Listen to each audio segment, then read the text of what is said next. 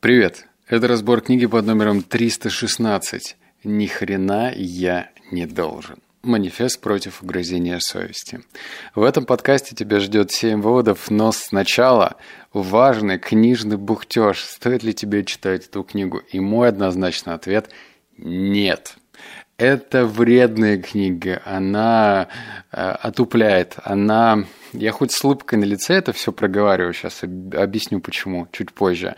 Но, знаешь, вот я когда готовился к подкасту, я думал, как же можно так емко и ясно охарактеризовать эту книгу. Вот если ты был э, пацаном, ну, если я говорю сейчас для пацанов, да, э, в детстве у тебя, может быть, был какой-нибудь такой приятель постарше, который научил тебя всему плохому. Курить, пить, что-нибудь еще там, ну вот, вот это вот все плохое, да. И вот эта книга ровно та же самая. Она учит тебя всему плохому. Э, там, знаешь, такая информация из разряда. Ну, если ты не хочешь развиваться, если ты хочешь, ну, как бы пиво взять и посмотреть телевизор, то, то так и делай, потому что это, это так, так и надо. Ни хрена ты не должен, как бы, на... Или такая информация, что в общем, очевидно, что автор терпеть не может веганов, коим я являюсь. Это он говорит такую информацию, что типа яблоки – это зло. Ведь если съесть несколько косточек, косточек яблок, то можно умереть. Или я ем стейк э, и убиваю только одну корову, а вы, веганы, вы убиваете много животных, потому что когда комбайны собирают какую-нибудь там рожь или что-нибудь там ячмень, то, значит, много грызунов убивают и так далее. В общем, там очень много, знаешь, такой информации, которая перевернута э, сверху вниз. И, э, ну, я просто читал, и э, я вспоминаю только такой мем, который, а зачем вы это сделали? Це по приколу. Вот я це по приколу читал, потому что мне стало интересно, а как, как эта книга стала бестселлером, почему она такая популярная, потому что там все перевернуто э, вот сверх. Все плохо, все, что, все, о чем говорят другие предприниматели, бизнесмены, это все плохо, все, что говорит он, это хорошо. Но я же ее не просто так начал читать.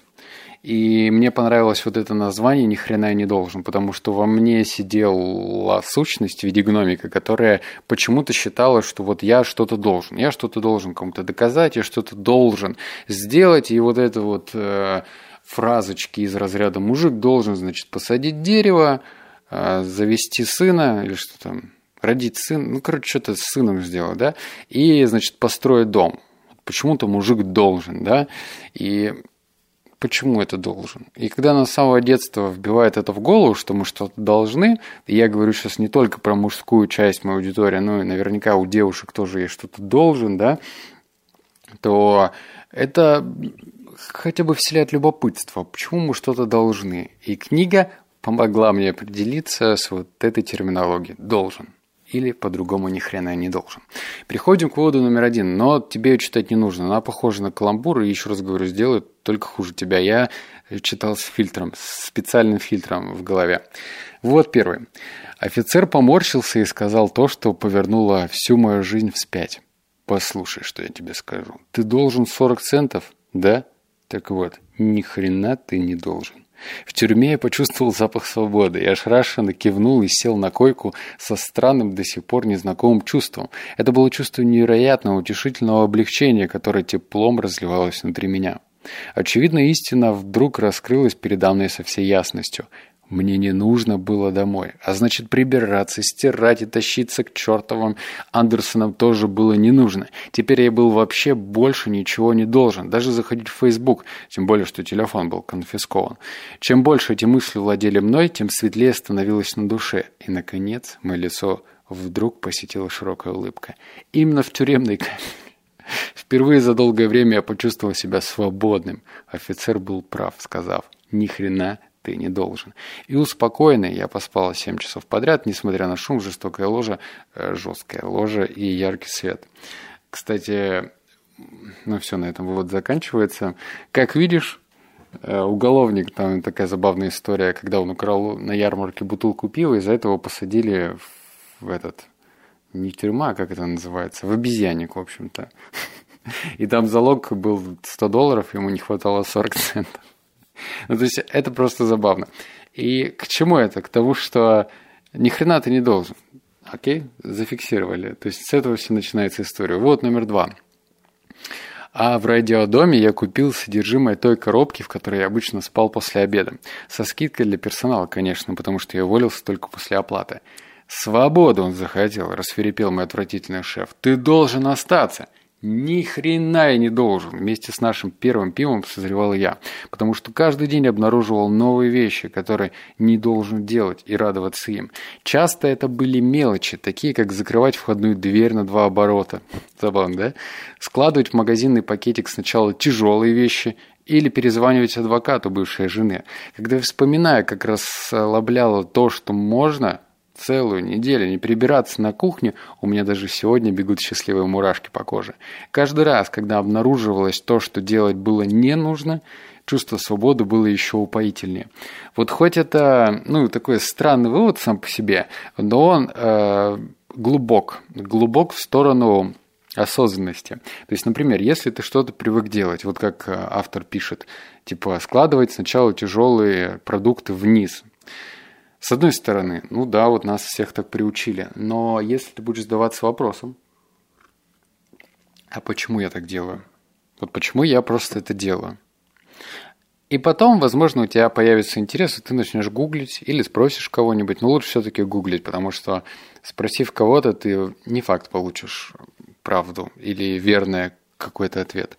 Ну, в общем, э, если ты будешь сомневаться в тех действиях, которые на протяжении твоей жизни тебя продолжают вести, на два оборота закрываться, или на три, или что там делаешь. Ну, в общем, задавайся вопросом, почему я это делаю. Это путь к осознанности. Почему? Вывод номер три. Вы случайно не знаете, кто такой Джек Сноук? Вот это, кстати, мне понравился вывод. Нет? Вы не должны. Джек Соук всего лишь на 35-м месте в мировом списке лучших теннисистов. Он целыми днями рыдает из-за этого? Нет. Потому что в свои 24 года Джек уже заработал более 2 миллионов долларов призовых денег.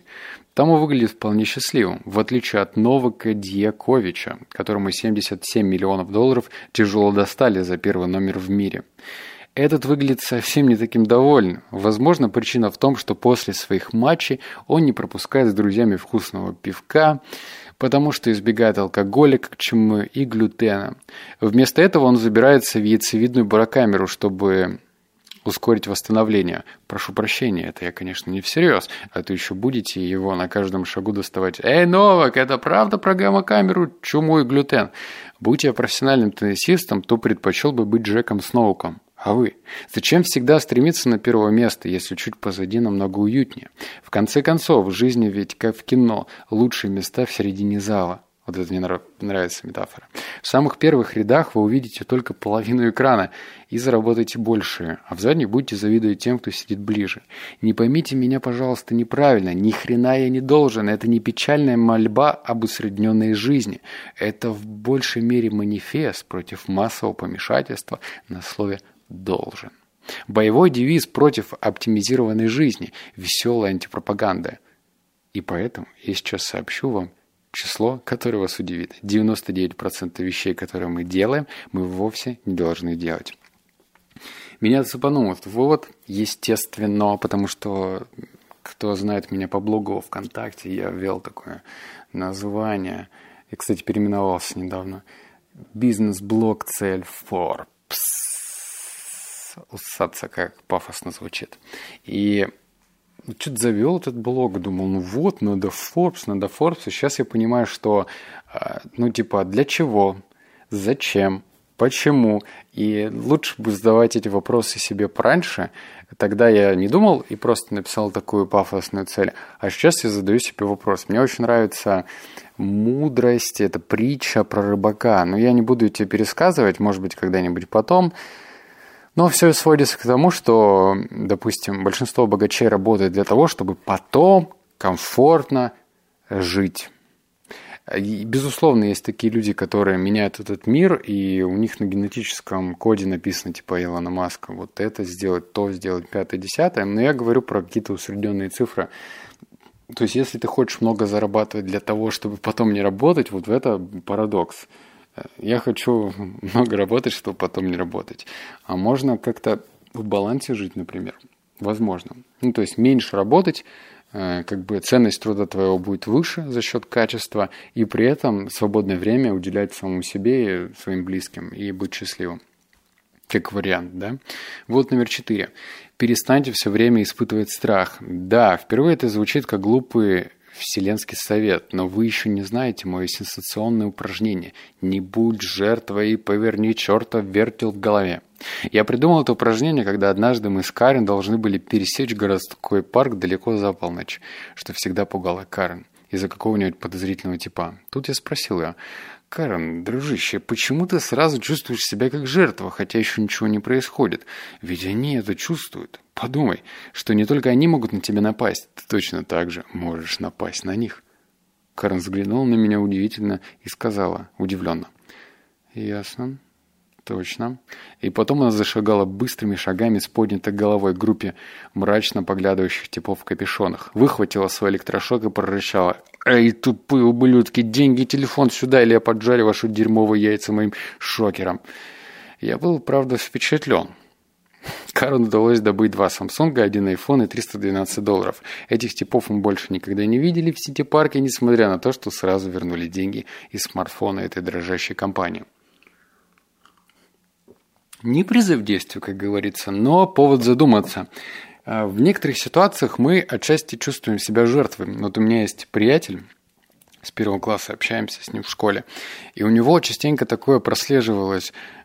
Ну, мы живем в таком не самом э, безопасном месте, жили, так сказать, проходили.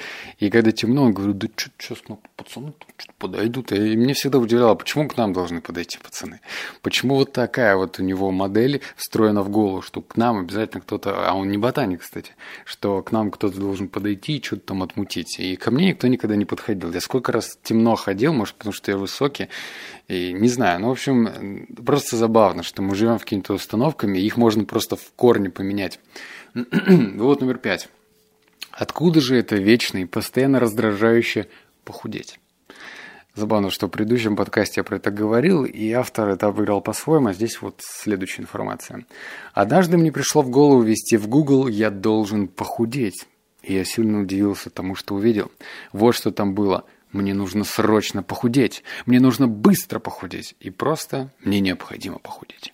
А вот вопрос, который странным образом никогда не появляется в Google, почему я должен похудеть? Разве не странно? Все думают, мы должны сделать то-то и то-то. Но знать почему?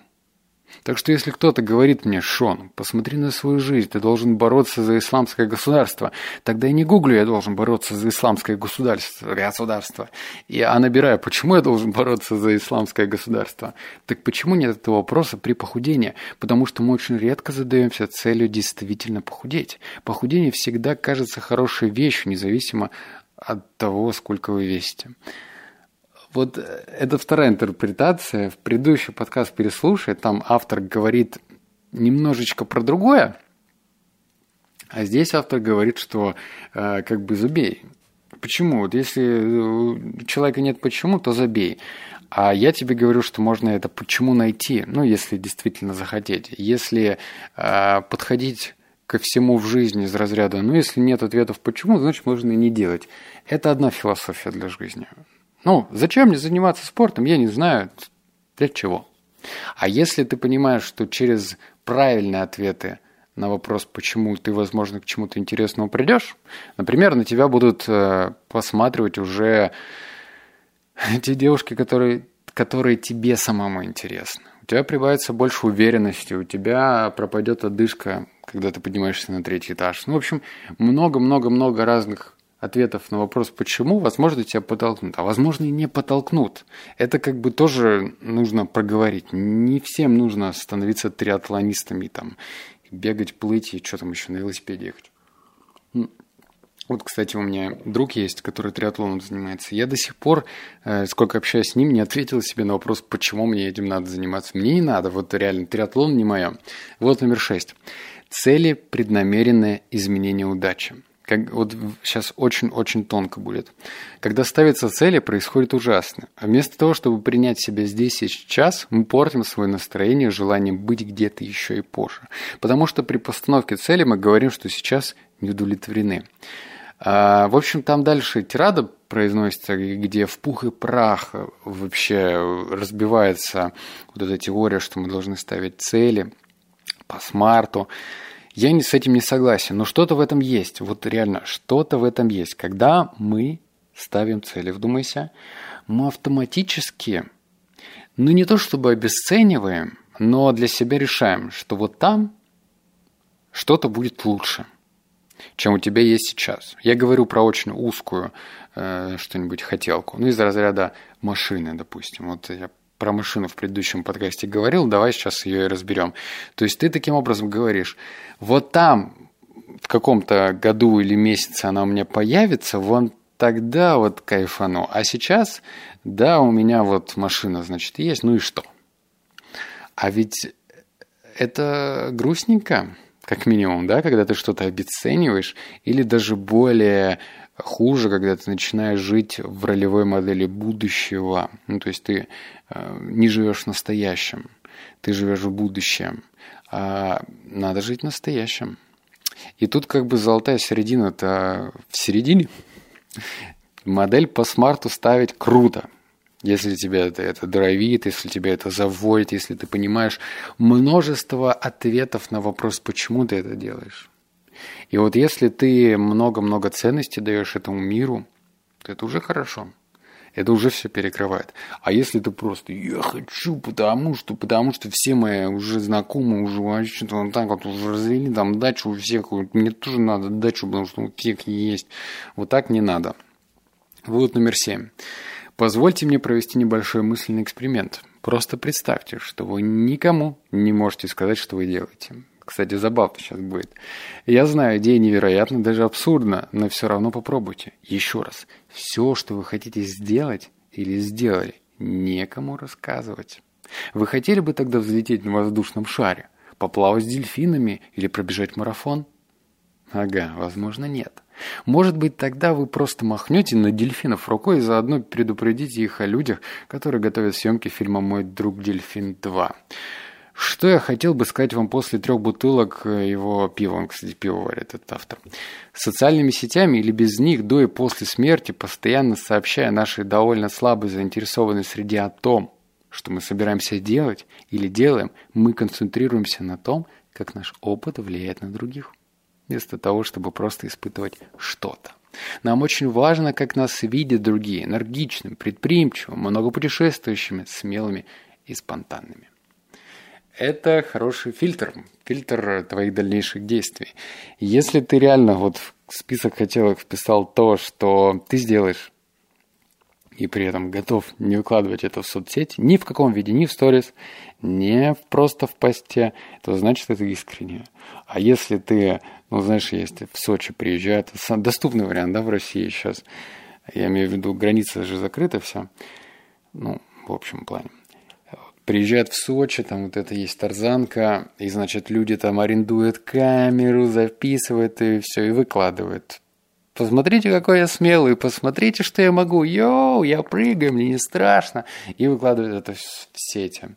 Но с другой стороны, а прыгнул ли бы ты, если бы не было такой возможности выкладывать это, делиться с кем-то. Я вот вчера, например, сделал для себя интересный опыт, сходил на две вещи, о которых я тебе не расскажу. Ну, то есть ничего в этом такого нету. И я прям вспомнил в момент, когда я мог записать об этом сторис, но я просто записал трем людям в личном чате, ну, по отдельности, чем я занимаюсь. И это прикольно. То есть я поймал себя на том, что я вот сейчас делаю то, что я хочу, а не для того, чтобы искать социальное одобрение. Так что помни про это. Помни. Все. Обнял, поцеловал, заплакал. Услышимся в следующем подкасте. Пока.